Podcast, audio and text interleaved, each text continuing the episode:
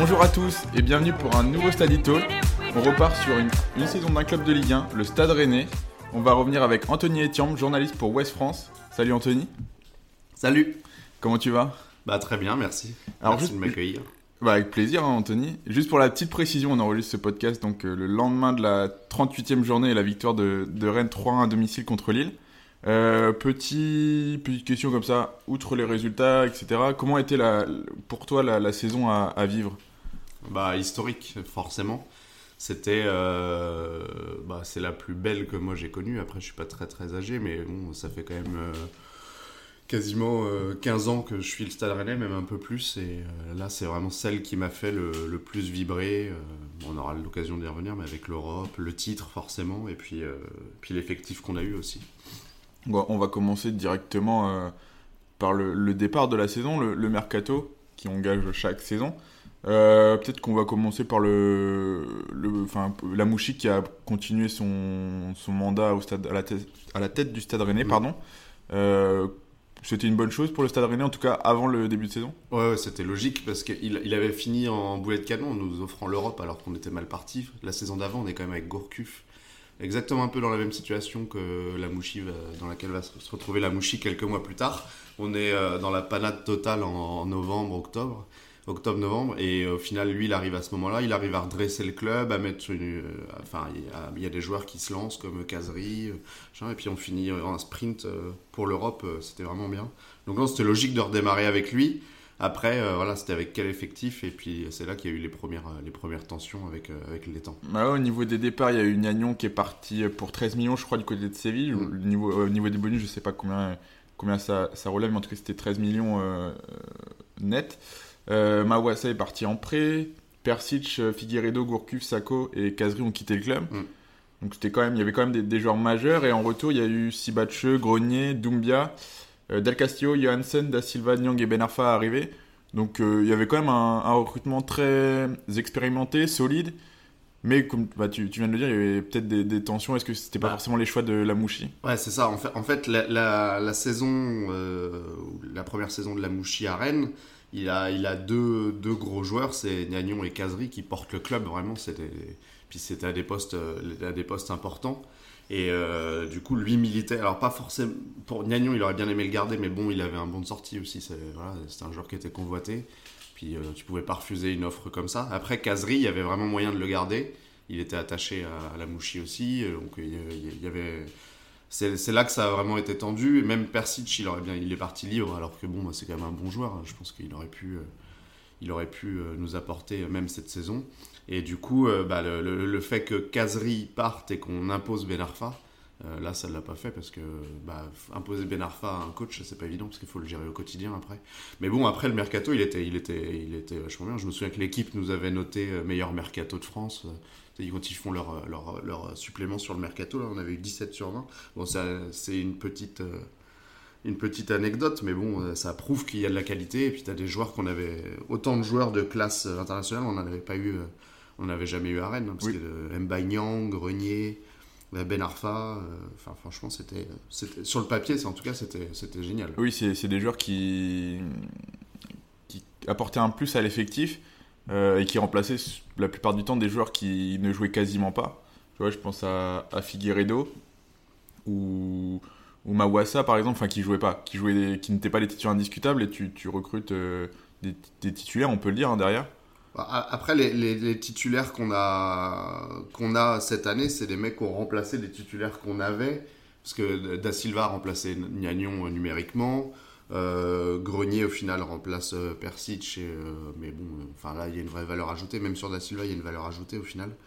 Après, bah, Ben Arfa, c'est euh, indirectement, tu vois. Donc, c'était quand même. Après, Mawassa, fallait le prêter parce que l'année dernière, il n'avait pas le niveau pour, pour être chez nous. Comme Del Castillo, un peu cette année, qui n'a pas le niveau au final qu'il aurait peut-être fallu prêter dès, dès cette année en Ligue 1 dans un plus petit club pour qu'il ait du temps de jeu. Mais euh, non, non, c'était un super recrutement de toute façon là-dessus, il n'y a, pas de débat euh, possible. Et il y a eu ce début de saison euh, assez euh, mitigé hein, dans le sens- enfin, C'était Ouais. beaucoup de victoires à domicile pour commencer et des, et des défaites à l'extérieur. Et au final, avec l'arrivée de la- l'Europa League, euh, ça a été assez compliqué. Est-ce que au final, la Mouchi n'avait pas préparé cette saison pour arriver en forme début septembre et le début de l'Europa League? Et au final, il s'est planté. Je, je, pense pas que ça s'est joué là-dessus. Bah, il y avait déjà un premier objectif, on l'oublie parce qu'on allait loin, mais c'était de gagner un match européen déjà en phase de poule. Ça n'était jamais arrivé, donc euh, c'était déjà le premier objectif. ça, ça s'est fait sous la mouchie, ça, on pourra, on pourra dire tout ce qu'on veut. Avec un but de Ben Arfa en plus. Il a fait rentrer en toute fin de match, il marque le péno euh, alors qu'il n'avait pas couru. Euh, voilà. Mais donc, donc il y a eu ça quand même, c'était la, la, seule petite éclaircie du début de la mouchie. Et puis. Euh, et on peut, rappeler aussi que Ben Arfa était arrivé euh, après un an de sans jouer. Ouais, un an et demi, même, je crois, ouais, comme ça. Et donc il y avait beaucoup de. Ouais, c'est à peu près. Et euh, il y avait beaucoup d'incertitudes sur le, le, fait de quand il reviendrait au niveau, à quel mm. moment la Mouchi, comment la Mouchi s'en servirait.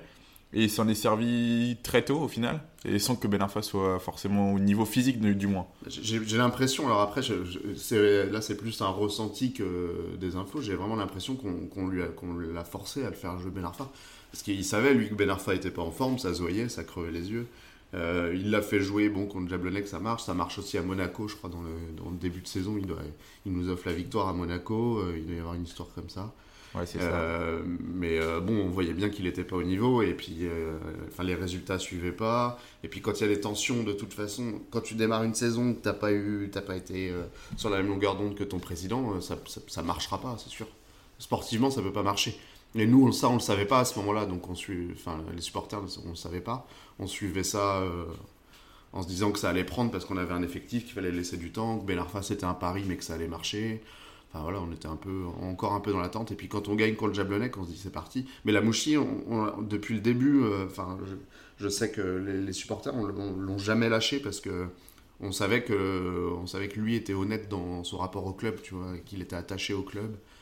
Euh, donc euh, après, on a eu des mauvais résultats en début de saison et il les a payés. Mais... Et est-ce que c'était par rapport aussi peut-être tactiquement? Ouais, il, il arrivait pas à trouver la formule, ça c'est sûr. Euh, le, match qui le montre, c'est à Astana. Euh, enfin, on est premier du groupe avant d'y aller.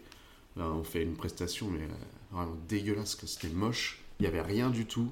Bon, après, c'était des, des, déplacements pas compliqués, mais tu vois bien qu'il ça prenait pas, quoi. Et ça, là, tu partais pour une saison galère, puisque ça prenait pas. Il n'avait pas tout le vestiaire avec lui, parce qu'il y a des joueurs qui l'avaient pas voulu. Enfin, voilà, Nyang, à ce moment-là, on, là, on l'oublie aussi parce qu'il marche sur l'eau, mais il était à la rue complet. Il avait des mecs à gérer, euh, des problèmes en interne, forcément. Ça, ça n'aurait finalement jamais peut-être pris euh, sur cette fin de saison. Euh, non, non, il, il, fallait pas garder la mouchie de toute façon, puisque si à partir du moment où tu t'entends pas avec ton président, ça sert à rien. Tu cours à ta perte. Donc, mais je, je, trouve qu'ils ont. Il, il, a quand même bataillé pour essayer de relancer le truc et euh, je me... Mais il a toujours eu le soutien du public, mais après, quand ça marche pas, de toute façon, il faut changer. Et oui, l'étang a fait un bon choix. Euh, et là, on peut dire où il s'est battu jusqu'au bout, c'est que c'est en partie grâce à lui que Rennes fait un parcours en Europa League derrière, parce qu'il offre la. Il est, il est limogé, je crois, le euh, début décembre, avant après le match à Strasbourg. Mhm. Et avant ce match à Strasbourg, où il y a une défaite 4-1 à domicile. D'ailleurs, un match où les supporters chantaient pour la Mouchi, pour pas qu'il se Et bah, il venait de gagner en Europa League juste avant contre Jablonec, si je me trompe pas avec le but de Grenier, c'est ça, ça, doit être ça, ouais, ça doit être ça. C'est le 1-0. C'est ça. Mais euh, ouais, c'est, il a en partie euh, relancé, enfin lancé la deuxième partie euh, de saison euh, rennaise aussi. Ouais, bah moi j'ai une théorie, c'est que je pense qu'à Jablonec, les, les cadres du vestiaire qui voulaient la tête de la Mouchi savaient, à mon avis, qu'il allait partir. Et pour s'offrir une fin de saison, quand tu es un joueur qui a un peu d'ambition, euh, tu savais, mais à Jablonec, on gagne, on sait pas comment. Hein. Oui, puis c'était pas, gagné non plus derrière euh, au niveau du groupe. Non, non, non, bah, il fallait, on avait, euh, je fallait un, un scénario 4% de chance pour se qualifier, je crois, quelque chose comme ça. Mais bon, après, les, les, planètes se sont alignées avec Julien Stéphan. Oui, bah justement, avant de revenir sur Julien Stéphan, peut-être aussi revenir sur certains joueurs sur le début de saison. Il y en a qui n'ont pas été au niveau. Euh, on a parlé de Ben Arfa, mais c'était peut-être autre chose que, sportif. Mm. Euh, par exemple, un Koubek aussi n'a pas été au niveau euh, sur le début de saison. Et il, a, vite perdu sa place aussi avant d'y revenir en fin de saison. Mais, Ça a été un vrai bordel les gardiens cette année parce qu'on a eu, on a eu Diallo, Koubek, il n'y avait pas vraiment de numéro 1. Donc Koubek, vu qu'il n'était pas numéro 1, il n'avait pas confiance. Dès qu'il jouait, il était catastrophique. Enfin, je, pense qu'il a été. en fait, les limites qu'on voyait par. parce que l'année dernière, on était lancé dans une dans une saison, euh, dans, une fin de saison un peu euh, historique, qui avait une dynamique de groupe, une dynamique collective. Et là, on voyait pas trop ses limites, mais quand ça va pas, euh, bah, tu vois les limites des joueurs plus facilement. Et là, Koubek, c'était catastrophique, il sortait n'importe comment. Donc après, lui a avoué être dans une période un peu plus difficile à ce moment-là. Et puis bah, Diallo, c'était pas beaucoup mieux. Donc là, c'est vrai que tu te dis, si on fait la saison comme ça, on peut rien espérer. Il y a eux, il y a peut-être Nyang qui était pas forcément au niveau.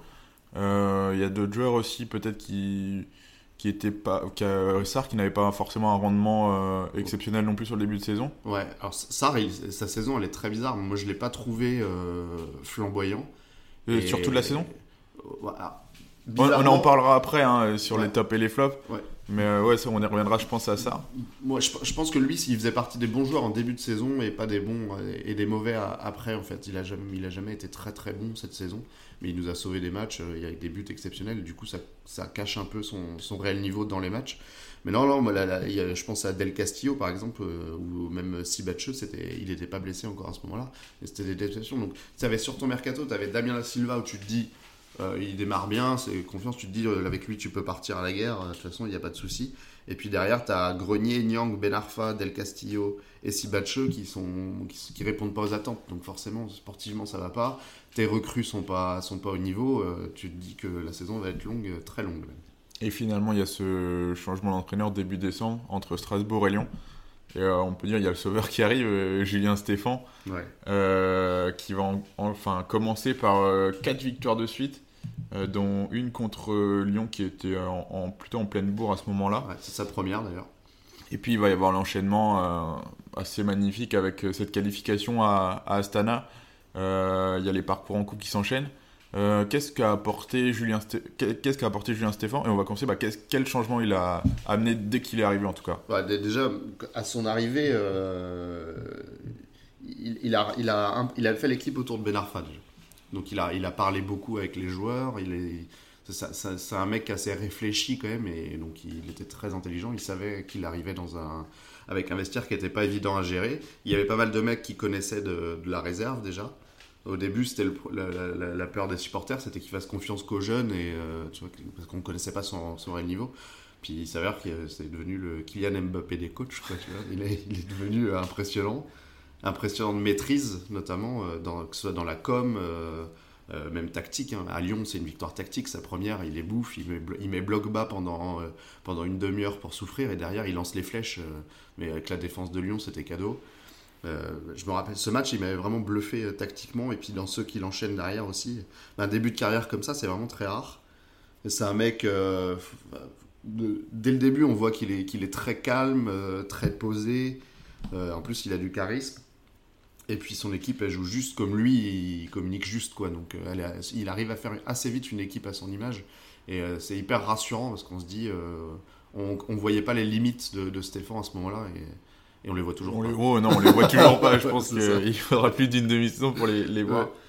Mais euh, ouais, Stéphane, on a vite vu aussi. Euh, on, on connaissait pas, hein, très peu de personnes le connaissaient en tout cas et connaissaient ses capacités à, à être euh, entraîneur de, de, haut niveau. Mm.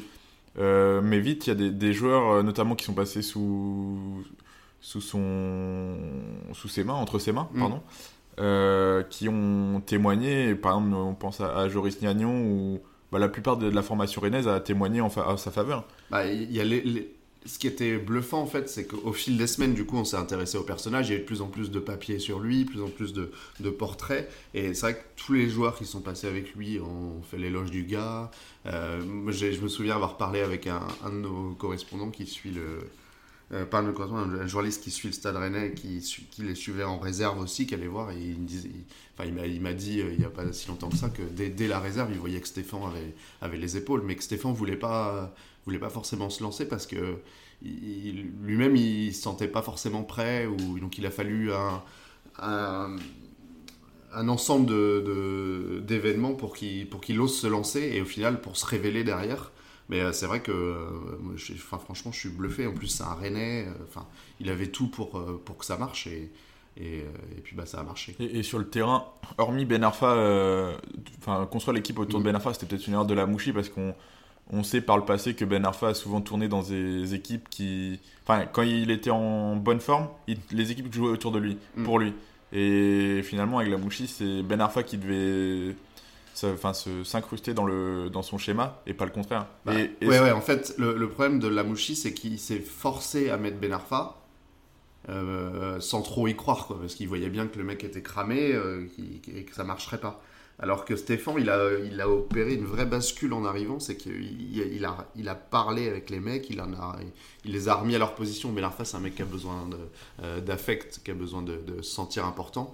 Et du coup, en le mettant. Euh, alors après, à mon avis, il a dû aussi, euh, par moment, expliquer aux autres joueurs pourquoi il faisait ça.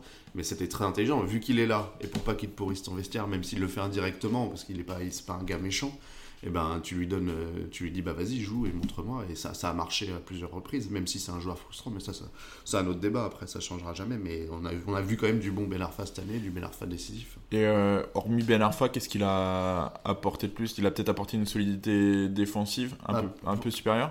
Ouais, ouais, ouais bah, c'était sa priorité au début, c'était vraiment ça. Il a, déjà, il a fait l'axe euh, Mécher da Silva.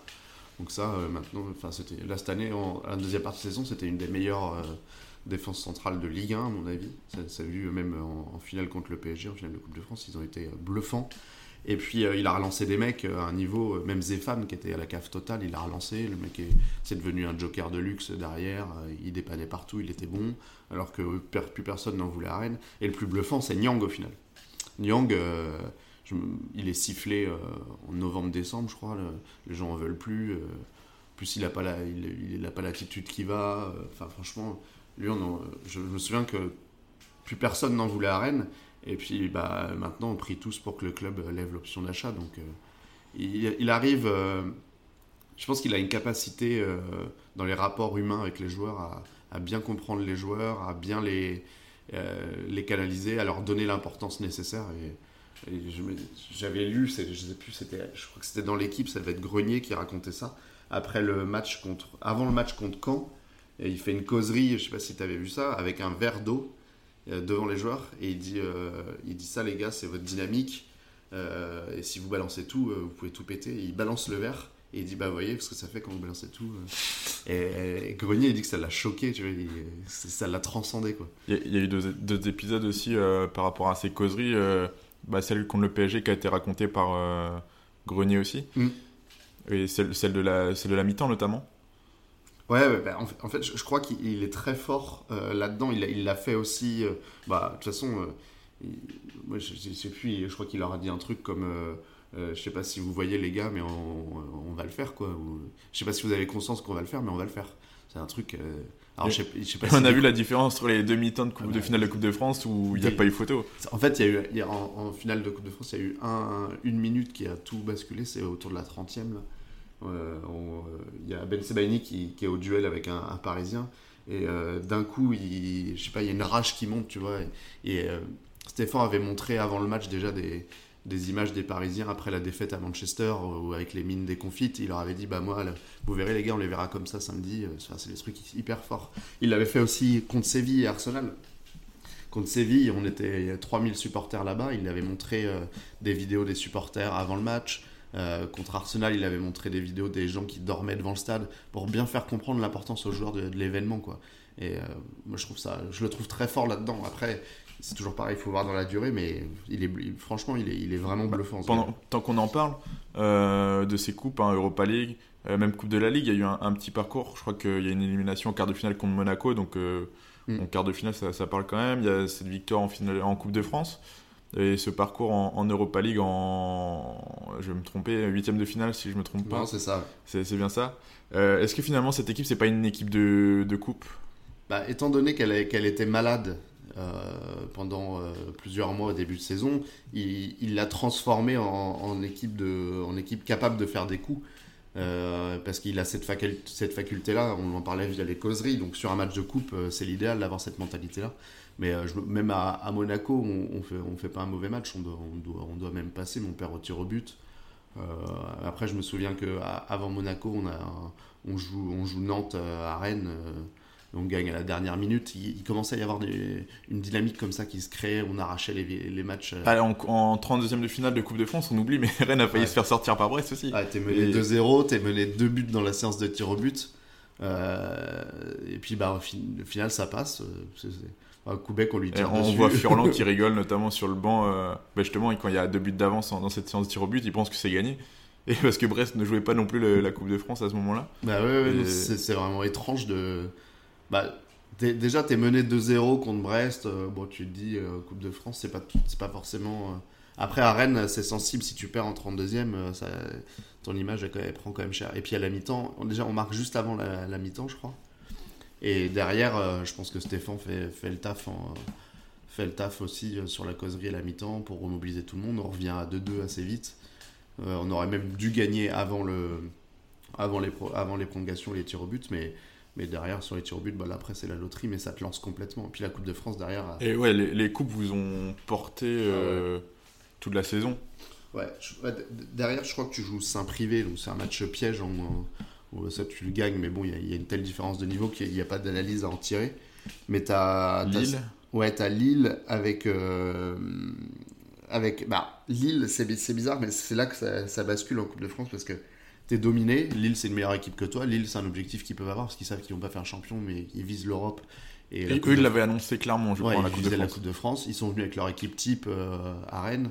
Mais ils prennent un rouge, euh, ils mènent un zéro, euh, tu te dis que bon, c'est terminé. Ils prennent un rouge, et puis là, le match, le match bah, comme avec Stéphane et la bonne étoile, on comprenait pas. Sibatcheux qui met un doublé en, en quelques minutes, alors qu'il venait de rentrer. quoi. Donc bah, là, tu te dis, ok, il y a un truc qui se passe, quoi, vraiment. Et après, bah, t'es es en, en demi. En quart. A en quart. En quart et Orléans aussi, c'est le match marrant parce que tu marques à la 65e et 71e qui correspondaient pour les supporters, c'était important. Enfin, c'était un signe parce qu'à Rennes, on est beaucoup, il y a beaucoup de superstitieux et euh, c'était un signe. Euh, puisque c'était les deux dernières années, on avait gagné la Coupe de France. Si on calcule 65 plus 71 euh, divisé par 3, ça fait 35. non, mais tu vois, c'était marrant de se dire que c'est un match qu'on a du mal à, à, à, prendre. Et puis euh, Bourigeau euh, marque à la 65e et Nyang à la 71e. On plie le match en 5 minutes et en 5-6 minutes et tout le monde se dit tiens, c'est le moment où ça correspond aux deux années on a gagné la Coupe de France, on est en demi. Ça commence, euh, on peut peut-être commencer à y croire. Quoi. Mais il restait le Paris Saint-Germain. Et l'OL aussi avant, à, au Parc OL. Ouais. Donc c'est deux, deux, matchs assez forts quand même. En plus, il y a un scénario qui n'est pas forcément évident à Lyon. Non. En fait, on aurait bien aimé. Lyon, ça nous allait de les jouer, on aurait préféré les jouer à Rennes, mais jouer là-bas, on pensait que c'était mort. Surtout que Lyon avait fait de la Coupe de France un objectif euh, prioritaire. Euh, peut-être qu'ils en ont fait trop justement parce que ils, se voyaient peut-être déjà. Ouais, je pense qu'ils nous ont ils ont pris Rennes de haut un peu et ça se voyait dans les attitudes sur le terrain aussi. Euh, dans la com d'Olas avant, il y avait l'histoire avec Genesio, ils ont fait n'importe quoi à ce moment-là. Et bah, Rennes en a profité parfaitement parce que les mecs étaient, étaient lancés à ce moment-là dans une dynamique incroyable. Et puis, euh, bah, du coup, tu tapes Lyon. Euh, alors, et pourtant, tu avais des trucs qui allaient contre toi. Hein. Tu fais un bon match, mais tu as une main euh, qui est un peu, un peu cadeau. Et puis finalement, tu t'en sors, tu marques à, 10 minutes de la fin. Et, puis l'équipe aussi a pris conscience de, ses qualités, de son niveau aussi en Europa League avec des, des matchs où, par exemple, contre le Betis là-bas, euh, on leur promettait l'enfer et au final c'est eux qui ont, mis l'enfer au, à Séville. Ouais, je crois en fait que si tu si t'as pas ce parcours en Europa League, t'as pas il n'y a, pas, y a pas la Coupe de France non plus parce que ça leur a donné euh, en fait la victoire contre Paris en Coupe de France, même si c'est au penalty, mais le fait d'être en vie encore jusqu'à la 120e, c'est grâce pour moi c'est grâce à la défaite à, Arsenal. Et, euh, et, la victoire à Lyon, c'est grâce à, grâce à ce que tu as fait à Séville, en fait parce que hum, tu fais 3-3. Alors, déjà, il y avait des ambiances magnifiques sur ces matchs-là, parce que c'est des matchs historiques, donc c'était génial. À l'aller, tu fais 3-3 chez toi contre le Betis qu'on annonçait. Euh, enfin, à ce moment-là, c'était une équipe qui jouait vraiment bien, qui était sixième de Liga, je crois, qui avait battu le Barça. Et qui n'aurait pas démérité de, de, gagner même euh, au match aller. Ouais, ouais, au match aller, ils nous ont bouffé dans le jeu. sur la seconde mi-temps. Dans le jeu, ils nous ont bouffé. Euh, tu, tu pouvais le perdre ce match. Mais tu fais 3-3 et puis tu te dis, en fait, tu mènes 3-2 et tu, fais, tu prends un but à la, dans les arrêts de jeu et tu te dis, ouais, c'est mort, on n'arrivera jamais à, jamais à inverser la tendance. Et puis là-bas, il se passe euh, une soirée euh, inoubliable pour, pour les 3000 qui étaient. J'ai eu la chance d'y être. Et, C'était ma plus belle émotion dans un stade. Le, but de Nyang, c'est incroyable. Et tu, tu voyais que tactique. En plus, il nous manquait André à ce match-là. Il avait mis Bourigeau euh, dans l'axe. Mais t'avais l'impression que peu importe les joueurs qui mettaient, les mecs étaient complètement habités. C'était, euh, c'est pas forcément ce que retiennent les, les supporters sur ce match-là, mais euh, moi je me souviens de Traoré notamment. Euh, il a jamais été aussi insupportable que sur ce match-là pour, les, pour les adversaires. Il gagnait du temps en permanence, il se faisait insulter tout le temps. Je l'avais jamais vu comme ça, mais qu'est-ce que c'était jouissif. Et puis la deuxième mi-temps, moi je regardais le temps tout le temps, ça passe parce qu'il suffisait d'un but pour se faire éliminer en fait. Et puis tu marques à la dernière minute, le scénario fou. Et puis là tu, ouais, tu te sers de cette dynamique pour continuer en, championnat, t'es pas trop mal à ce moment-là aussi, ça Ouais. se passe bien, tout se passe bien à ce moment-là et tu te dis, euh, tu te dis, euh, bah t'as hâte déjà de voir le tirage et puis c'est Arsenal et puis à Arsenal t'as le match aller, qui est, euh, tu pensais avoir déjà tout vécu avec Séville et c'est encore plus fort. euh, euh, tu bats Arsenal, bon ils prennent un rouge mais Et tu te mets à y croire aussi pour euh, les éliminer. Ouais, 3-1, ouais, tu te dis. Déjà, ils avaient perdu le tour d'avant, 1-0 contre, le, contre Borisov. Et tu te dis, à domicile, euh, moi je les voyais pas La perdre était absent sur les deux matchs en plus. Sur le premier, logiquement. Enfin, à ce moment-là, on pensait Oui, qu'il oui. était absent sur les deux. Exactement, ouais. Il aurait dû être absent sur les deux. Et euh, en plus, ils prennent un rouge, mais ils mènent 1-0 au bout de 3 minutes. Mais tu gagnes 3-1, mais dans une ambiance, j'avais jamais vu ça. J'avais jamais vu ça à Rennes. C'était incroyable. C'était franchement, c'était beau. J'avais un abonné qui était à côté de moi de- depuis, il disait, sais plus, depuis 50 ans, je crois qu'il disait. Il, il j'ai jamais vu ça de ma vie. euh. Il ouais, c'est- c'était génial. Et puis après, il y a la, course pour avoir ses places. Moi, ce jour-là, j'étais venu à 4 heures du matin euh, au stade le jour du match pour avoir une place pour le retour déjà où on faisait la queue donc c'est des journées euh, mémorables que tu te souviendras toute ta vie quoi tu restes toute la journée devant le stade euh, enfin, et t'as l'ambiance qui monte petit à petit après t'as la soirée qui finit en apothéose Enfin, franchement c'était Et même si bon, il y a cette élimination derrière contre Arsenal, ça Mm. fait- ils ont failli le faire. Bon, ils perdent, ils ont éliminé d'un but. Hein. Il y avait 3-1 à l'aller, ils perdent 3-0 au retour. Bon, c'est Arsenal. Bon, c'est quand même un beau parcours. Est-ce qu'au final, c'est pas là, tu en t'en parles, hein, c'est des plus belles émotions des supporters. ouais. Est-ce que c'est pas la, la plus belle saison du Stade Rennais avec cette victoire en Coupe de France et ce parcours en Europa League, même si en championnat euh, tu finis dixième au final, euh, t'as quand même réussi à retourner en Europe l'année prochaine? Donc euh, t'es garanti d'avoir quand même un- une belle saison aussi, une possible belle saison l'année prochaine. Bah, là maintenant qu'elle est terminée c'est une évidence franchement c'est après forcément il y, a- il y aura toujours ceux qui diront la première coupe de France c'était magique parce qu'on s'y attendait pas machin mais euh, là franchement c'est personne peut Bah, dire personne s'y attendait non plus parce que quand tu affrontes le PSG en finale de Coupe Ah de ouais, France, tu sais qu'au Stade de France en plus c'est chez eux quasiment. Donc euh, Non, et puis moi je me souviens, juste après le, le match contre le Betis, dans les jours qui suivent, je fais un sondage sur Twitter pour, euh, pour demander aux, aux supporters rennais si euh, c'est déjà la meilleure saison, enfin la saison la, la plus belle de l'histoire du Stade rennais. Et déjà on est dans des proportions où les gens se disent, euh, se disent ouais, euh, ça, ça commence à y ressembler, mais en même temps on peut pas encore le dire parce qu'on n'a rien gagné. Quand on gagnera un titre, machin, forcément derrière tu gagnes la Coupe de France, là il n'y a plus de débat. oui, puis, Et euh, puis la manière quoi. Et Rennes a aussi toujours eu cette image euh, même de ne pas gagner de trophée, d'être le loser magnifique. Ouais. Et au final, euh, bah, dès Séville, tu enlèves cette image quasiment. Euh, même euh, Rennes arrive à faire, euh, enfin, à faire adhérer au, le projet aux, aux Français, même globalement. hein. on a vu les supporters euh, des, des différents clubs français être derrière Mm. le stade rennais. Donc au final, tu t'enlèves cette image et c'est finalement aussi un, un soulagement peut-être pour les supporters. Ah, tu te l'enlèves, ah, tu te l'enlèves. Je pense que c'est sur le match sur le Betis, peut-être. Bah, ouais, mais alors en même temps, il y a une petite vague qui revient plus timide quand tu te fais remonter contre Arsenal. Où on dit, ah tiens, ils sont redevenus un peu. oui, mais c'est Arsenal. Tu euh, vois Et euh, parce qu'il y a une forte communauté en France aussi et tout, donc euh, voilà. Mais en même temps, c'est après, Parce- voilà, c'est Arsenal. Je quoi. me C'est- souviens qu'avant le match contre le Betis, on, on mettait le Betis comme une. On, on les considérait pas comme un bel adversaire, un gros adversaire, alors que des clubs français, je crois qu'aucun club français n'avait gagné là-bas auparavant en Coupe d'Europe, il me Ouais. semble. Et Ouais, c'est ça. Bah- tout le monde voyait, de, voyait ou voulait que Rennes passe euh, logiquement. Bah, il, y avait- largement. il y a quand même deux matchs historiques, c'est que personne n'avait gagné assez- dans le stade du Betis et personne n'avait battu Arsenal en France. C'est quand même deux trucs énormes, quoi. Et toi, tu fais ça. Donc là, déjà, tu te dis, ça devient costaud. Et puis après, euh, bah, là où tu perds, tu te perds définitivement cette image, c'est en Coupe de France. Ah, La finale de la Coupe de France, là, c'est terminé. Même si c'est déjà, tu as redoré ton blason, les gens parlent de toi positivement, tu as un club apprécié en France parce qu'on se dit. Les gens, franchement, ils se disaient Ah, ça fait plaisir pour Rennes depuis le temps qu'ils galèrent. euh, Puis les supporters rennais ont quand même une- plutôt une bonne image parce que c'est des, on, a, on, a, on a donné euh, une superbe image en Espagne, une superbe image en Angleterre. On est allé à 6000 quand même à, à, à Londres. euh, Enfin, c'est le tirage au sort avait lieu trois semaines ou un mois avant. Donc, euh, c'est en termes d'organisation et tout, euh, souvent on nous, on nous reprochait. Financier et, Ah ouais, c'était pas temps. évident. On était déjà 3000 à Séville. 3000 à Séville, c'était historique. Donc franchement, c'était c'est on a, je pense que cette image-là a vraiment disparu en finale de la Coupe de France parce que euh, t'es mené 2-0, t'as le scénario où tu te dis euh, tu te dis on va encore perdre une finale et si tu perds la finale même si c'est Paris on va il y avait la manière qui était pas bonne en tout cas en première mi-temps ouais et puis on va on va te rabâcher le fait que t'as encore perdu en finale au stade de France nanana euh, machin et puis on va te dire euh, en, on a vu qu'on avait fait 3, 4, on était à, ce serait la quatrième finale en 10 ans, donc quatrième défaite en 10 ans, tu vois, tout serait revenu comme ça. Ça aurait été vraiment lourd. Et puis là, en fait, il se passe, euh, bah, voilà, il se passe un truc. Euh, bah, j'ai pas les mots et puis. Euh, il n'y a pas d'explication non plus. Bah, non, il n'y a, pas d'explication rationnelle à ce qui se passe en, deuxième mi-temps. en deuxième mi-temps, déjà, déjà tu, tu reviens euh, sur un CSF qui Kipembe. Il y, a une explication euh, rationnelle, mais on pourra demander aux gens d'aller écouter l'épisode sur le PSG euh, pour avoir l'explication. voilà, on va faire un peu de promo.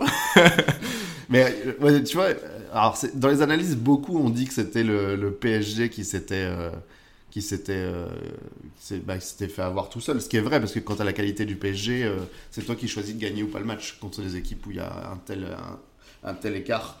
Mais euh, Paris a arrêté de jouer à 2-0 pendant que c'était plié. Pensant que c'était plié, nous, on pensait que c'était plié aussi. Hein, on Et même, même moi, devant ma télé, je pensais que c'était plié. On voyait, on a, on, vraiment, on a senti qu'après le deuxième but, euh, les joueurs avaient pris un, coup sur la tête euh, incroyable parce bah que. Ils pouvaient rien faire, le PSG marchait sur l'eau quasiment sur les 30 premières minutes. Ouais, puis c'est un but un peu, un peu con, c'est une perte de balle de Ben Arfa, et derrière ça part vite. Ouais, tu te dis, tu te dis que de toute façon, euh, Paris, les remontadas, oui, mais pas sur un match, quoi, quand même. Tu dis sur un match aller-retour, euh, ils sont habitués, mais sur un match, tu peux pas le faire. Il l'avait déjà vécu cette saison contre euh, United. Ouais. Mais justement, il y a le petit déclic, c'est Kipembe qui marque contre son camp. Et là, tu dis, tiens, Kipembe, il remet ça. Et quand Kipembe merde, généralement, ça se termine bien. Donc, et puis en deuxième mi-temps, par contre, t'es transcendé. C'est une, une, toute autre équipe. Bon, après, tu souffres hein, quand même contre Paris. Il y, a, y, a, y, a, un poteau d'Mbappé. Euh, les mecs sont quand même à un niveau, même, euh, avec la tête à l'envers, c'est un niveau incroyable. Mais c'est le collectif qui, qui, gagne en fait. Parce qu'à l'envie, tous les mecs étaient énormes. Ce match-là, il était vraiment. Euh, donc il y, a eu ce, cette victoire en Coupe de France et mm. cette fin de championnat. Bon, est-ce qu'on peut leur en vouloir d'avoir raté cette. si on peut dire raté, mais avoir fait une, une, fin de saison un peu en demi-teinte, euh, il y a la fatigue, l'enchaînement des matchs. Euh, Rennes a joué 55 matchs, je crois, cette saison. 56, je crois. 56. Ou 55, ouais, Ouais, c'est 55 ou 56. C'est quand même. Euh, souvent, quand tu as fait ce nombre de matchs, c'est que ta saison, elle est plutôt réussie quand même.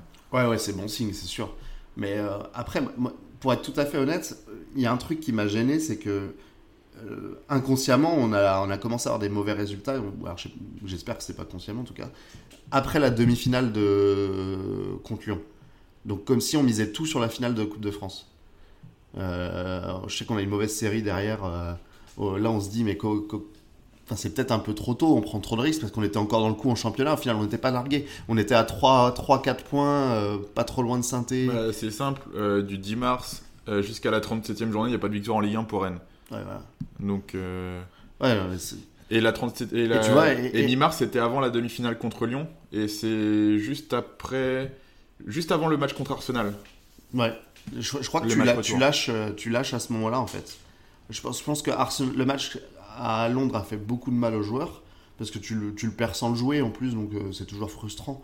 Ça n'existe pas, euh, t'as pas d'occasion vraiment. En plus, tu prends un but hors jeu, la casette joue alors qu'il devait pas jouer. Pour avoir l'impression que c'était pipé. Et, franchement, ça. on se souvient que l'ordre des matchs avait été changé aussi entre l'aller et le retour. Mmh. Ouais, ouais, c'est ça. Il y a eu... Pour des raisons assez ouais, qui, au euh, final, improbables. Ouais, au final, c'est improbable, mais bon, c'est les règlements, donc c'est comme ça.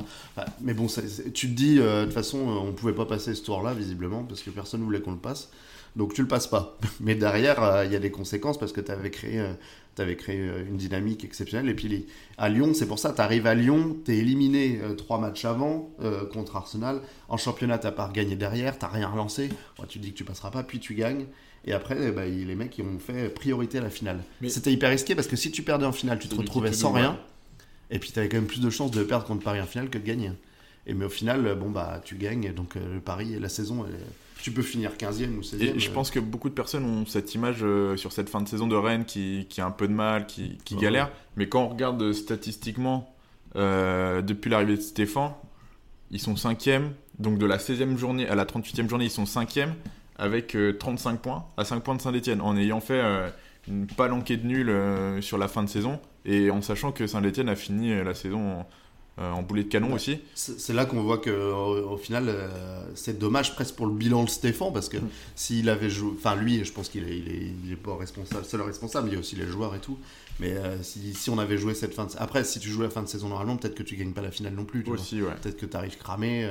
Mais je me souviens du match à Dijon qui est, juste avant, juste avant la, finale la finale au Stade de France. On, on, fait un match enfin dégueulasse, vraiment dégueulasse. Mais euh, non, non, mais euh, moi je suis pas étonné de voir euh, cette stat avec Stéphane 5ème parce que il a fait un début tellement exceptionnel et puis au final c'est cohérent, tout ce qu'il fait est cohérent depuis le début à Rennes donc c'est bien qu'il soit récompensé par. mais j'ai hâte, j'ai hâte et envie de le voir l'année prochaine. Bah, on va en parler, je pense, tout à l'heure sur ce qui attend le Stade Rennais cet été, parce que Stéphane, je pense, ce sera la, question centrale. Mais avant de passer à ça, on va peut-être passer au, top et au flop de la saison rennaise. Qui tu mettrais là Quel joueur te vient directement à l'esprit Alors c'est forcément des joueurs euh, bah, ça dépend, tu voulais mettre quoi Les supporters bah, Moi, je voulais, mettre, je voulais mettre Stéphane parce que. Ah, bah, ça peut être un top, mais on en a parlé beaucoup. oui, mais je peux, on peut mettre Stéphane. Ouais, en premier top, je mettrais Stéphane. Sans forcément, vu qu'on en a parlé, sans forcément développer, mais on peut le mettre. Euh, Et en, joueur, euh, j'en ai 4, enfin, j'en ai 2 sûrs. Moi, j'en ai noté 1, 5. Ah, tu vas me dire si, tu es d'accord avec je, moi. Dis, dis-moi, je vais pas t'influencer. Dis-moi qui tu as mis. Et je, Damien Da Silva. Oui, bah c'est. Bah, j'ai mis euh, Da Silva Mekcher, la, la charnière. Ouais. Pour moi, je. Moi, j'ai mis Da Silva, Nyang, euh, Koubek, et j'expliquerai pourquoi. Unou et Mecher. Hmm, moi, j'ai rajouté Traoré. Traoré, ouais, même si j'ai trouvé. Et pour y jouer, tu l'as pas cité non plus. Non, mais voilà, après, c'est. Euh, T'as envie de mettre toute l'équipe en top 1. oui, c'est pas faux. Pas euh, parce que tu peux mettre Ben Sebaini aussi, mais qui était très bon. Euh. Ouais, mais après, ouais, c'est vrai, mais après, il y, a deux saisons aussi du Stade Rennais. Bourigeau, il a, il a pas démarré titulaire, il a pas. Mais c'est vrai qu'il a, il, il est toujours bon quand bah, joue. Ça a euh. été un des moteurs de la, fin de saison, et même on attendait peut-être Grenier. Au final, c'est peut-être Bourigeau qui est l'élément déclencheur de, beaucoup de buts Rennais aussi. Bah, Bourigeau, c'est le bon soldat en fait. C'est le mec attachant pour les supporters parce que euh, il, aime, tu vois qu'il aime le club, qu'il mouille le maillot, et il, enfin, il râle pas quand il jouait pas, il râlait pas, il rentrait, il était bon. Euh, il nous a mis des buts encore euh, exceptionnels. Je, pense à son coup franc la dernière fois. et là, le but contre Arsenal, il est magnifique. donc, il te fait lever tout le stade. Moi, c'est un joueur que j'adore vraiment, mais lui, j'espère qu'on va le garder longtemps. Et ouais, ouais, dans les tops, c'est normal qu'il y soit. Mais pour moi, le vrai top de la saison, c'est Da Silva parce qu'on on avait on savait pas en fait. Il vient de Caen tu vois donc tu il est arrivé libre en plus. Ouais il a jamais joué dans un club euh, européen. euh, dans un club qui joue euh, ouais le haut tableau tu vois.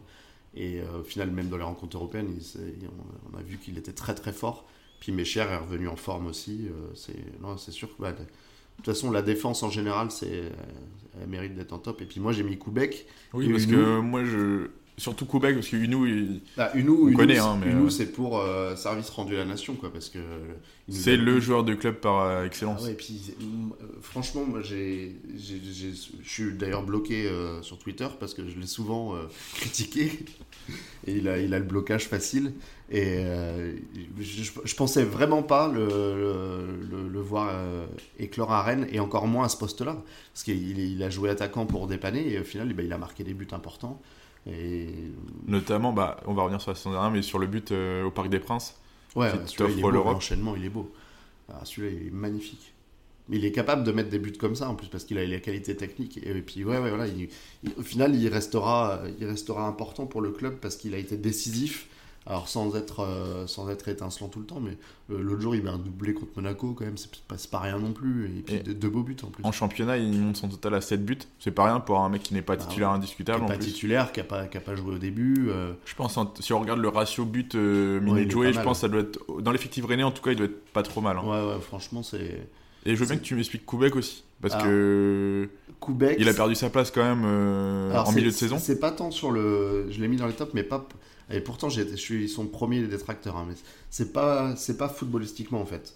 Parce que footballistiquement, je trouve qu'il a tout le temps autant de limites, mais euh, humainement et dans sa capacité à rebondir cette année, il m'a surpris. parce qu'il était au fond du trou vraiment. Il était mais devenu mais nul. C'était n'importe quoi. Il sortait, euh, il sortait de sa surface euh, les, à, 30 mètres de son but pour faire n'importe quoi. c'est, un jeu au pied dégueulasse. il était bon que quand il avait des arrêts sur lui. Enfin, il nous faisait vraiment peur quoi. À chaque fois qu'il avait le ballon dans le stade, il y avait même un moment dans le stade où quand on faisait une passe en retrait à Koubek, ça se crispait, tu vois. Et ça, c'est, vraiment pas bon signe, quoi. Et puis, là, je, pense qu'il y a le match déclencheur contre Brest où il nous, nous offre la qualif sur les pénaux. Mais, avant ça, euh, je crois que c'est avant, contre Monaco, il me semble, où il, frappe un péno aussi qui rate. Il frappe une praline, il fait n'importe quoi. Et, et d'un coup, euh, je sais pas, il a repris confiance petit à petit. Il a sorti la tête de l'eau. Alors, il, ça a commencé par d'abord des grosses parades quand c'était sur lui. Et puis euh, au final, ça finit en apothéose. Il fait une finale de Coupe de France exceptionnelle. Il est, solide. Ah il est très très bon. Et franchement, je pensais pas qu'il allait être à ce niveau-là. Il est bon contre Lyon aussi en demi. Et euh, franchement, après, moi je pense que c'est un. Euh, si l'année prochaine, j'espère qu'on recrutera un, gardien meilleur. Quand je vois qu'il y a des mecs que tu peux aller chercher maintenant, là il y a eu des très bons gardiens cette année. Je, pense qu'il y a des mecs qui sont meilleurs que lui. Bah, le compte l'est forcément. Il cherche à partir aussi, visiblement. Mais tu as même, euh, même un Brice Samba, moi je trouve que ça se tente. Euh, à Strasbourg, euh, le, gardien belge est très bon aussi. Il y, a des, il y, a des, coups à faire et des mecs qui sont plus sûrs sur une saison. Mais moi, pour, rien que pour son sprint au Stade de France après la, après la séance de tir au but, je suis obligé de le mettre dans les tops parce que je savais pas qu'il allait aussi vite. Personne ne, savait qu'il allait aussi vite. Mais tu, je sais plus si tu as mis Ben Arfat dans les tops ou non. non. On... C'est vraiment Je l'ai mis dans les flops même. Ah, dans les flops Ah bah vas-y, bon, on enchaîne avec les flops parce que là, ça m'intéresse. je l'ai mis dans les flops. Euh, je l'ai défendu. Alors, c'est à l'inverse de, de Koubek, je l'ai défendu une bonne partie de la saison parce que je trouvais qu'il avait des circonstances atténuantes. Mais en fait, euh, dans les, dans les flops, c'est pas le joueur en lui-même que j'ai envie de mettre, c'est l'attente qu'on a autour de lui. Parce que peut-être son attitude aussi. Ben Arfa, c'est un joueur qui ne pourra jamais changer son jeu. Il est comme ça, il joue comme ça. Donc il est, c'est un joueur. Et on a envie qu'il joue comme ça aussi. Et on a envie qu'il, c'est comme ça. Voilà, son but à Angers, je sais pas, je vous conseille d'aller le voir. Il est exceptionnel. Euh, il dribble tout le monde. Donc c'est voilà, c'est pas c'est pas un but collectif, mais c'est exceptionnel. Il fait des trucs parfois, euh, franchement, euh, magnifiques. Après, il suscite énormément de frustration au stade, il a été très vite sifflé parce qu'il perd des ballons, parce qu'il parce qu'il n'avait pas la forme pour faire ça encore. Et il n'a toujours pas, les, replis défensifs aussi. Et puis il n'y a pas d'attachement au club. Et, et, en fait, moi, je, le mets dans les flops plus sur sa fin de saison parce que euh, bon, il y a ses sorties médiatiques plus ou moins maîtrisées, alors que lui est très mauvais sportivement. Et il y a surtout un truc que je, que je n'ai pas apprécié, et là c'est en tant que supporter que je parle, c'est que je le vois pleurer euh, faire l'éloge de Julien Stéphan, pleurer quand on gagne la Coupe de France, dire que voilà, tu as l'impression qu'il y a vraiment une histoire qui se crée avec lui. Et en fait, tu te rends compte que bah non, c'est juste pour sa pomme parce que derrière, il chie sur l'institution et sur le club et sur son coach. Et là, tu te dis, bon, ce mec-là, je comprends mieux sa carrière. De toute façon, de façon s'il était à Rennes, c'est qu'il n'y avait pas de surprise. C'était un, pari. Mais euh, il, il s'en sortira jamais parce que parce que il lui manque il lui manque il lui manque tout le collectif du foot quoi et euh, quand Stéphane a créé un, vrai groupe collectif, c'est comme ça qu'il s'est bien exprimé sur le terrain. Ça a bien marché sur quelques matchs. Mais derrière, euh, il fait n'importe quoi et ça part en vrille. Donc pour moi, il mérite totalement sa place dans les flops. Oui, il a peut-être un peu noirci encore un peu plus son image auprès du, du public euh, ah bah là, français, même en général, parce qu'il y, a cette, y a cette saison à Nice, enfin ces deux saisons à Nice où il marche sur l'eau. Mm. Il va au PSG euh, bon, on peut se dire que la marche est peut-être trop haute, il n'est pas fait pour mais il a peut-être, oui, il a sûrement raison d'y aller. Et au final, il revient à Rennes après un an et demi sans jouer au foot. Bon, lui, il prend des années sabbatiques euh, souvent, et à chaque fois, il revient au haut niveau, mais euh, il, avait, il était reparti sur une bonne base, et au final, bah, sur cette fin de saison, on peut penser qu'il va pas rester la saison prochaine. Non, non, bah après, là, ça a l'air de se jouer sur sur le, ticket, euh, c'est avec les temps que ça va se jouer, quoi. Mais je pense que pour Stéphane, il préférerait un mec plus sûr, quoi. je sais que le club est sur euh, Flavien Tay, par exemple. Euh, bah, c'est pas du tout le même registre, mais moi je préfère, quoi. Si tu mets Bourigeau, si tu pars avec Bourigeau ou Tay, des mecs comme ça, t'as quand même plus de chances de faire une saison stable qu'avec Ben Arfa, quoi. Donc, donc voilà, après, moi j'espère qu'il va pas, va pas rester parce que ça. Alors il a participé au fait que le club passe un cap Ça, c'est indéniable. Tu peux médiatiquement, quand tu as Ben Arfa, c'est autre chose, quoi. Euh, le club rayonne plus, le fait qu'il rayonne plus, les joueurs rayonnent plus aussi. Euh, mais après, voilà, tu as les mauvais côtés aussi parce que c'est Ben Arfa. on peut dire aussi qu'il a été nominé dans les top 5 des, meilleurs joueurs français au trophée INFP. C'est un. Pour bah, moi, c'est pas logique, c'est même un scandale au vu de la saison de certains autres joueurs. J'ai vu Je sais pas ce que t'en penses. Beaucoup ont écrit que c'était scandaleux.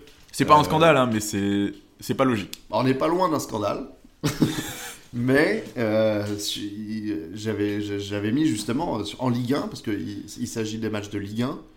Euh, il avait joué une vingtaine de matchs, 24 ou 25, je crois, à ce moment-là. Je vais te dire ça. Et il devait être à 7 ou 8 buts. Et, Il a joué 26 matchs, marqué 7 buts et fait 2 passes, deux décisives. Ben voilà, pour, et en plus de ça, il a impressionné les adversaires. Parce que c'est les, les joueurs qui votent.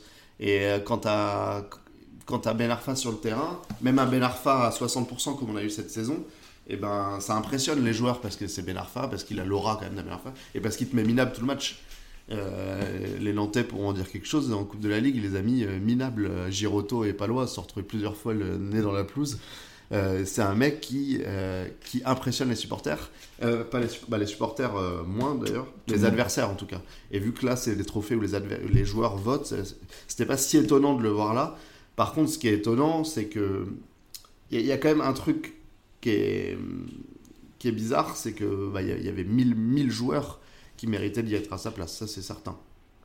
Mais avec Ben Arfa, il y a un truc qu'on oublie quand même, et les supporters rennais aussi, c'est quand on le juge, c'est on, pense que euh, c'est Messi. ouais, voilà, on a une attente exceptionnelle, il nous frustre parce qu'il perd des ballons, il nous frustre, machin.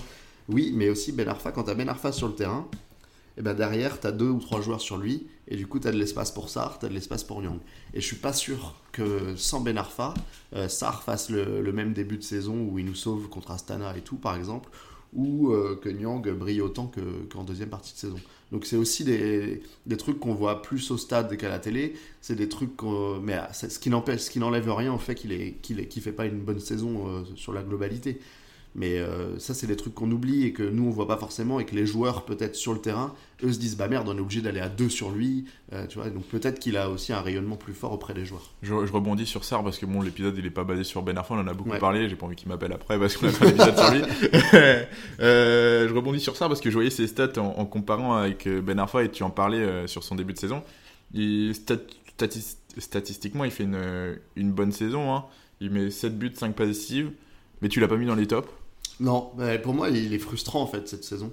Parce que. Je sais pas trop comment le. Il est pas régulier. Ouais, j'ai du mal à le. C'est plus le mot que pas frustrant. Ouais, voilà, il est, il est irrégulier, ça c'est clair. mais par contre, il, arrive à être décisif. Et c'est, en fait, je trouve qu'il marche bien. C'est le, le, ticket euh, Traoré-Sar qui fonctionne bien. Mais euh, Sar tout seul, euh, franchement, j'ai du, j'ai du mal à aimer ce joueur-là, moi, parce que il a déjà, alors c'est peut-être le fait qu'il n'y ait pas de rapport euh, privilégié avec les supporters comme on pouvait avoir avec Entep euh, à, l'époque, mais euh, c'est pas un joueur attachant, je trouve. Tu sais qu'il est de passage, tu, vois qu'il a des qualités, mais je le trouve très limité aussi. Tu vois, il, il, fait tout le temps la même chose, tout le temps les mêmes dribbles. En Ligue 1, ça passe mais je, suis prêt à signer ici qu'il fera pas une énorme carrière. Et il n'a pas une vision de jeu non plus euh, exceptionnelle. Hein. C'est souvent. Il y a le fameux, euh, le fameux cuit-foot. Oui, le euh, bah là, il n'existe pas.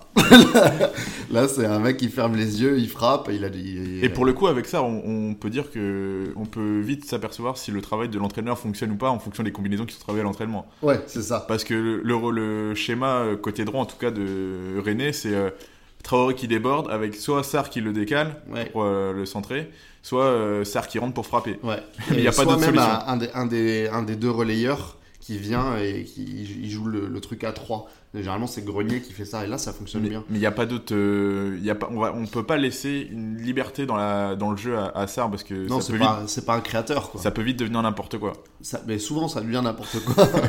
non, mais cette année, on a vu combien de fois. Alors certes, on a vu euh, Ben Arfa s'empaler sur les supporters. Est-ce qu'on peut arrêter de parler de Ben Arfa, s'il vous plaît, monsieur Mais Sarr, Sarr, on l'a vu 10 000 fois partir tout droit euh, en 6 mètres. ça, c'est pas faux. C'est quand même. Ou alors, voilà, mais bon, des fois, il fait des trucs exceptionnels. Euh, à Astana, c'est quand même lui qui nous. Enfin, contre Astana, c'est lui qui nous qualifie. Hein, donc, et il y a son but contre Arsenal, la tête plongeante. Donc, il est capable d'exploit. Ce sera suffisant pour le vendre plus cher qu'on l'a acheté. Mais euh, moi, je préfère, je préfère des mecs de club et c'est pas un joueur qui me, qui me, qui, qui me, qui me plaît plus que ça. Je préfère largement Traoré, euh, par exemple. Et d'autres flops hein, rapidement sans forcément développer comme on l'a fait sur Ben Arfa et, Mm. et ça. Mais est-ce que tu en as d'autres? Bah, euh, Del Castillo et Sibacheux, j'ai envie de les mettre dedans. Alors, Sibacheux, c'est un peu dur. Certains vont trouver ça même très dur. Mais euh, au final, c'était notre 9, notre 9 du début de saison. On a mis quand même pas mal d'argent dessus. Je crois que c'était 12 millions, je crois. 10, je crois. 10 ou 12, ouais, donc c'est quand même une grosse somme. hein. Après, les 9, ça coûte cher. Euh, on avait... Et puis, il n'a pas confirmé. Au début, il a eu du mal. Et puis après, il s'est blessé. Euh, L'année prochaine, ça pourrait être une bonne surprise, par contre, je pense. Parce que ça, se voit que c'est un bon joueur quand même. Il a un profil euh, assez rare. donc, moi, j'ai envie de le voir. moi, l'année prochaine, j'ai envie de voir Bourigeau à droite, Nyang à gauche et, et Sibatche dans l'axe. Ça, c'est un truc que j'ai envie de voir. Donc, je le mets là. Mais ah, voilà, un peu, un peu parce que, parce que j'aurais aimé en voir plus, en fait. Et que, Il a été blessé aussi. Il a été blessé, mais quand il a joué, il n'a pas été bon non plus. Donc, euh, tu vois, c'est un peu. Mais il a joué, beaucoup joué sous la période de la Mouchi aussi. Ouais, voilà, c'est ça. donc, Où- c'était où quand Rennes avait vraiment beaucoup de mal à, à tourner ouais, offensivement. Quand l'équipe tournait pas, donc donc, euh, forcément, c'est les joueurs. faut le euh, revoir dans un autre contexte. c'est ça. On peut partir Genre, sur bah, ça. je pense que dans la fin de saison, si on l'avait, quand tout le monde euh, aurait marché sur l'eau, là, il aurait, il aurait été, il, il serait mis euh, au diapason, c'est sûr. Et non, le, le flop, alors c'est pareil, c'est un peu dur parce que c'était sa première saison, mais Del Castillo, Première saison en Ligue 1. ouais, en Ligue 1, Il a fait quelques pas. apparitions avec l'OL, mais il avait principalement joué en Ligue 2. ouais, avec Nîmes, avec, Avec Nîmes, et Bourg, euh, Bourg-en-Bresse. où il était très bon visiblement avec Nîmes. Mais euh, là, là, on a vu les limites de Del Castillo cette année. ça, euh, non, non, ça va pas. Ça va pas, même si je le trouvais un peu meilleur sur la fin là, mais euh, tu sentais que euh, tu, tu perdais énormément en, en qualité euh, quand, il, quand il rentrait. Après, je pense qu'il y a voilà, il y a une phase d'adaptation. Il y a plein de joueurs dans de nombreux clubs qui ont raté leur première saison et qui sont devenus des très bons joueurs derrière. Donc j'ai envie de revoir, mais je pense qu'on aurait dû le prêter cette année. Ça lui aurait fait du bien d'en- d'enchaîner après sa bonne saison à Nîmes. Et moi, j'ai noté Doumbia aussi, qui a été recruté cet Ouais, été. ouais. Il a pas réussi à s'imposer alors que Ludovic Ball a été blessé toute Mm. la saison. Et Rami Bensebani qui, bon, qui joue dans l'axe à gauche, qui est pas forcément indiscutable euh, dans la défense rennaise, qui lui a, qui s'est installé euh, au poste d'arrière gauche. Ouais, bah, Ben Sebaini, c'est vraiment une, bonne surprise de le voir à ce niveau-là, parce que moi, je ne fais pas partie des gens qui sont spécialement fans de, de, de- de ce joueur-là. Euh, je le préférais dans l'axe, dans une défense à 5, en fait, parce que pour moi, c'est là qu'il était le plus, le plus fort. Mais à gauche, franchement, il y a des boulevards dans son dos. Euh, Mécher devait souvent euh, compenser, mais il le fait bien. Donc, euh, quand tu as Mécher et Da Silva derrière toi, tu peux plus facilement monter euh, sur, les, sur les côtés, c'est sûr.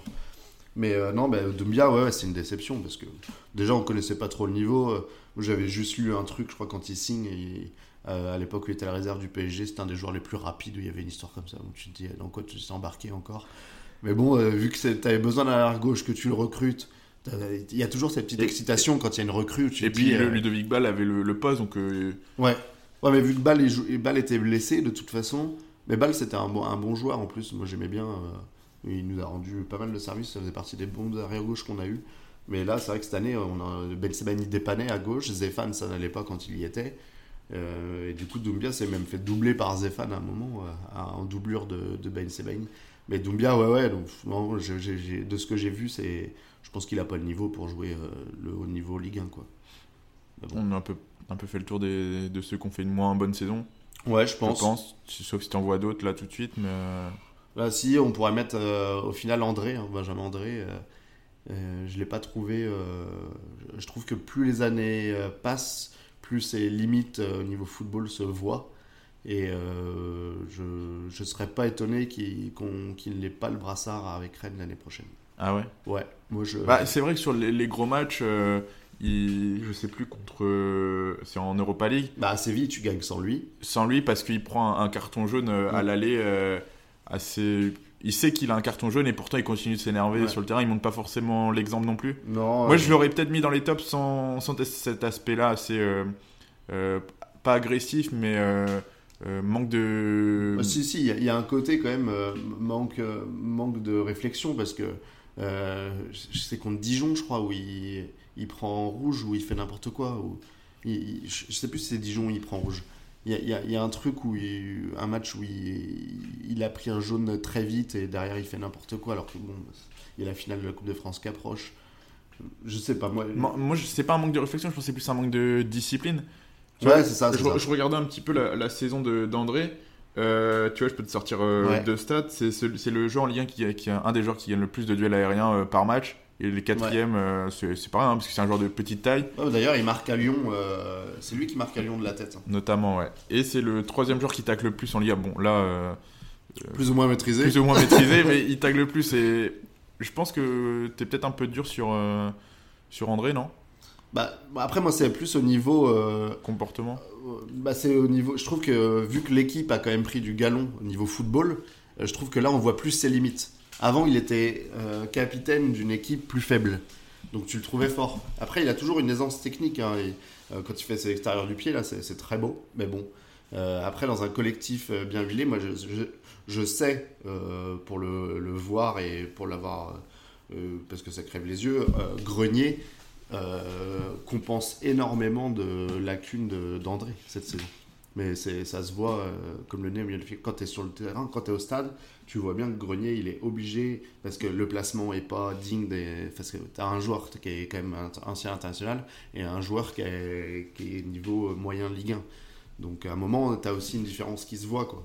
Et moi, je pense que si tu repars avec André euh, titulaire à ce poste-là, ça veut dire que tu n'auras pas passé de palier au milieu de terrain. Bah, Et je pense que le brassard, tu peux le donner à Da Silva, par exemple, qui mériterait largement. on peut faire la transition avec euh, les chantiers. Tu parles d'André. Mm. Euh, Il y a pourtant pas de, de rumeurs de, de transfert Non. sur lui. Euh, ça- ça- si tu, tu parles d'un autre joueur à sa place, ça voudrait dire que tu recrutes quelqu'un ou tu mets quelqu'un déjà au, au club? Ah bah, il est Je, déjà, je- je il sais est- à qui tu penses, Ouais, mais ouais. je te- je il est déjà là. il est déjà là. Il a 16 ans et euh, il, il s'appelle Kamavinga. hein, donc, euh, bah, lui, là, ça y est, c'est phénomène. hein, de toute façon, euh, on, on savait, on s'en bah, on s'en doutait. Oui, parce que tant que le, le pas n'est pas franchi, on peut pas Ah, euh, l'affirmer. ouais, mais il faudra, faudra aussi. euh, voir sur la durée. Mais sur la première saison complète, faudra. Ouais, mais il y, a des- y a- joueurs et des, des acteurs du foot en général, euh, tu sais tout de suite. Euh, moi, je sais que Dembélé, on savait tout de suite. Kamavinga, là, tu sais tout de suite. Encore hier, j'ai un, j'ai un collègue qui était au stade et euh, pour Rennes-Lille, il m'a envoyé les. Donc, euh, il bosse pas à Rennes, et donc il, il est pas souvent à Rennes. C'était la première fois qu'il voyait Kamavinga au stade. Et il m'envoie Kamavinga vu du stade, c'est incroyable. Je te jure, il rayonne. Donc, alors qu'il l'avait jamais vu, tu vois. Et il me dit, euh, j'ai à peine, j'ai du mal à croire qu'il a 16 ans. Et il a une maturité dans le jeu. euh, franchement, il est, il, est, il est bluffant ce gars-là. Donc euh, après, euh, je pense que l'année prochaine, il sera installé à ce poste-là et que ce sera bon. Peut-être pas en titulaire, mais il va rentrer souvent dans la rotation au moins. Ouais, je pense qu'il a aussi euh, montré à Stéphane qu'il pouvait compter sur lui, quoi, parce que euh, si Stéphane repart avec Rennes, euh, je pense que Kamavinga sera titulaire. C'est notre deuxième. euh, tu fais les transitions, c'est parfait. Stéphane, est-ce que ça continue ou pas? Ce sera un petit peu Stéphane Benarfa cet été. Ouais, un peu pour la vie ou pour une nuit, là pour le coup. Bah ouais, c'est ça. Alors, je, suis, je suis très content de, de ce qu'ont fait, de ce qu'ont fait les supporters rennais hier, parce que c'était, c'était le moment de le faire. Alors, j'aurais aimé qu'ils le fassent avant, mais ils l'ont fait hier. Ils ont, ils ont chanté leur soutien. Sachant que Ben Arfa est en, en fin de contrat aussi. si on Ouais, voilà, mais fin- bah, pour Ben Arfa, euh, je vous demande d'arrêter de parler de Ben Arfa. non, mais voilà, Ben Ben Arfa, je pense qu'il il- il veut partir de toute façon, donc euh, laissez-le- laissons-le partir. Après, moi, c'est plus dans la lutte euh, l'étang Stéphane, du coup, il faut que les mecs se mettent d'accord pour l'intérêt du club et de l'institution. Et euh, en fait, pour moi, dans le ticket euh, l'étang, euh, Ben Arfa, euh, Stéphane, il y en a qu'un pour moi qui aime viscéralement le club parce qu'il a, ça fait des années qu'il y est, c'est Stéphane. Et il y a une image forte euh, à la- quand on gagne la Coupe de France, c'est quand il porte la coupe avec, euh, avec le père Pinot. Ce qui prouve quand même que, enfin, ce qui prouve, ce qui confirme surtout que c'est, il a le soutien total du, de la famille Pinot, en tout cas du père. Et pour moi, c'est ce qui euh, nous permet de repartir avec lui. J'espère qu'on ne fera pas l'erreur de se C'est quoi la tendance aujourd'hui? Bah là, euh, là, là, c'est un peu chaud parce que, parce que les gars, euh, en fait, c'est le mercato qui va jouer. C'est le, mercato, il faut, il faut que Stéphane ait son mot à dire dans le mercato et dans la politique sportive. Ce qui, moi, ce que je trouve total, tout à fait logique, si tu repars sur une saison, parce que ça va être la première saison de Stéphane au final, on a, on a l'impression qu'il est déjà depuis longtemps Mm. parce qu'il a fait déjà beaucoup de Et choses. les gens vont beaucoup juger sur celle-ci aussi. Il joue énormément l'année prochaine. Là, sa cote, elle est au top. Donc, il, a déjà il est déjà approché par des clubs. C'est ce qui est normal parce que tu sens que c'est un bon entraîneur. Un peu comme avec Kamavinga en joueur ou Dembélé quand on parlait. Stéphane, tu vois que c'est un bon entraîneur. Tu le sais dans sa façon d'être, dans sa façon de faire et dans sa façon de progresser aussi. Il passe toutes les étapes à une allure euh, exceptionnelle. Du coup, tu sais que c'est un bon entraîneur. Après, tu sais que c'est pas. il- là, il s'est. Peut-être que Stéphane pensait au début, euh, devait penser au début euh, qu'il allait pouvoir en faire un peu ce qu'il voulait parce qu'il venait de lui donner euh, la lumière. Donc euh, voilà. Sauf que là, il s'affirme que, bah, au final, Stéphane, il, s'affirme, il a du caractère. Il veut avoir son mot à dire sur le mercato. Il veut pas subir ce qu'a. En fait, il veut pas. Il veut pas subir ce qu'a eu les Mouchi l'année dernière. Il veut pas avoir un Ben Arfa dans les pattes et devoir le gérer toute la saison alors qu'il l'a pas choisi. Il veut pas perdre. il veut pas perdre ses meilleurs joueurs comme, comme, comme quand on avait perdu Kazri et Nyagnon, comme on en a parlé au début de saison. Euh, tu vois, déjà la perte de Mécher, ça lui a fait mal, parce que lui, il voulait. Alors, après, Mécher était gourmand sur les demandes, mais euh, il aurait bien aimé qu'on le gardait parce que le mec finissait bien et qu'il en avait. Donc euh, là, euh, Stéphane veut absolument qu'on garde Nyang. Donc pour moi, c'est plus. T'as un ticket, en fait, Nyang, Stéphane et les temps Ben Arfa. J'espère que le club fera le bon choix. Et, et elle est à combien l'option d'achat pour euh, Mbanyang 15. 15 millions Ouais. Ce qui pour moi, rien. Parce que déjà, tu vas te faire un peu d'argent. Normalement, Sarv devrait partir. euh, Traoré est convoité. Euh, si Ben Arfa part, tu libères aussi son salaire. Ouais. est- C'est pas rien. Conséquent. Surtout que tu lui avais donné une belle prime à la signature. hein, donc, euh, Même celle-là, tu la récupères pas par contre. non, mais tu parles, non, mais tu parles de transfert euh, gratuit, mais quand tu lui donnes, je sais plus combien c'était, mais bah, c'est le prix d'un transfert au final. Donc, donc non, non, moi, moi, je- je- je- j'espère que le, le- Alors, soit qu'ils se mettent d'accord entre eux et que. mais après, ça sert à rien de faire semblant, il faut construire aussi sur le long terme. Mais euh, qu'ils repartent sur des bases saines parce que euh, il faut pas tout gâcher. Ce qu'ils ont fait cette année, c'est exceptionnel. Et je suis prêt à reconnaître 10 000 fois que les temps a amené de la compétence dans le club quand même à ce poste-là.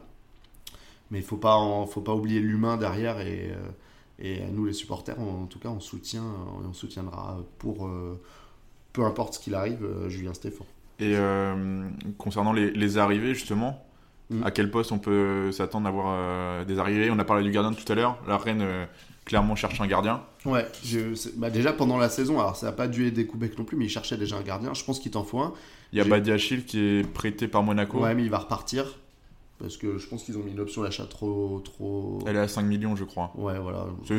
Pour moi, c'est pas très élevé. hein. non, mais, là, t'as pas de, pas de garantie, quoi. Au vu du potentiel du Mm. garçon, pour moi, ça, ça peut se tenter. Après, c'est clair qu'il n'a pas été testé, il est arrivé, il n'a pas joué. Ouais. Un peu à l'image de Paul Nardi d'ailleurs. Je Ouais, pense que Monaco va arrêter de prêter ses Ouais, gardiens à Rennes. peut-être. Après là, il est vraiment arrivé parce que tu savais, tu pouvais pas deviner, deviner que euh, alors Diallo était blessé et Koubek, tu savais pas quand est-ce qu'il allait revenir. Donc euh, ils se sont assurés le coup. C'est pas cool pour pour lui parce qu'il avait il avait envie de jouer, mais mais euh, voilà, non, il te faut un gardien, ça c'est sûr. Il y a des bons coups, on en a parlé. J'aime bien Brice Samba. Samba, Tatarusanu, Ouais. Mendy. Tatarusanu, ils sont plus dessus, visiblement. Je pense que c'était s'il n'y avait pas d'Europe. Euh, Mendy de Reims, euh, oui, oui, euh, là, les yeux fermés. Tu Après, tu vois, plus, plus Mendy que Samba, par exemple. Samba, ça fait partie des mecs, tu n'étais pas encore d'assurance totale sur son niveau sur une saison. Si tu joues l'Europe et tout, je suis pas sûr. Mais Mendy, pour moi, ça paraît le, le bon cap. Bah, L'idéal serait d'aller choper un mec comme le Comte. Euh, mais là, je pense qu'il y a du monde. Et il veut partir, il veut jouer l'Europe pour rester en équipe de France. Donc, euh, tu joues l'Europe, hein, donc euh, Mais je pense qu'il a des, des clubs supérieurs à. Ça parlé de Barcelone en doublure de Ouais, Ter voilà, Stegen. ouais. Bon, c'est pas n'importe quoi. hein, Après, Même s'il joue qu'il pas à jouer. Barcelone. Je pense qu'il veut jouer. Donc, donc voilà. Mais après, on aurait dû le faire en fait le compte au moment où on, a- on allait perdre Costil. c'est ou même l'été dernier où tu, tu Ouais. récupérais l'Europe et où, Mais après l'été où- dernier, c'était dur de le choper à Montpellier. et où Montpellier n'avait pas euh, re- refait cette saison, une deuxième saison Ouais. solide.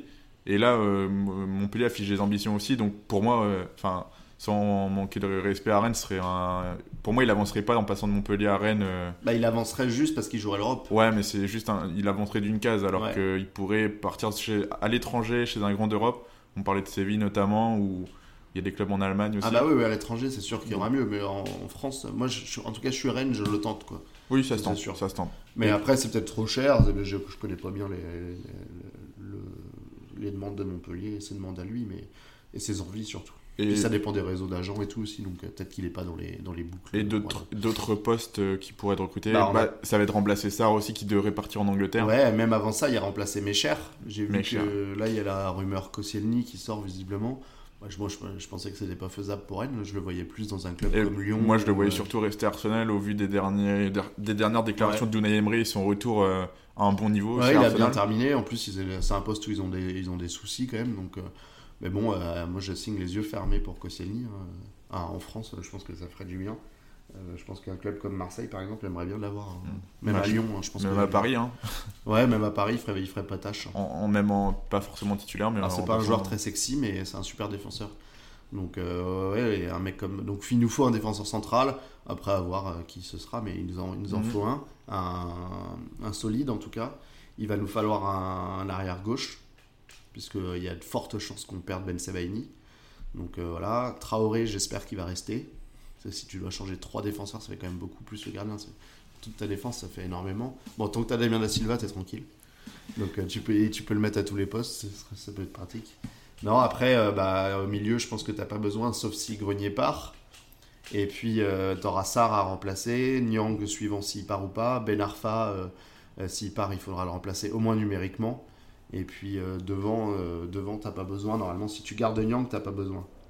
Donc un, mercato, on peut dire, agité pour le Stade Rennais. Ouais.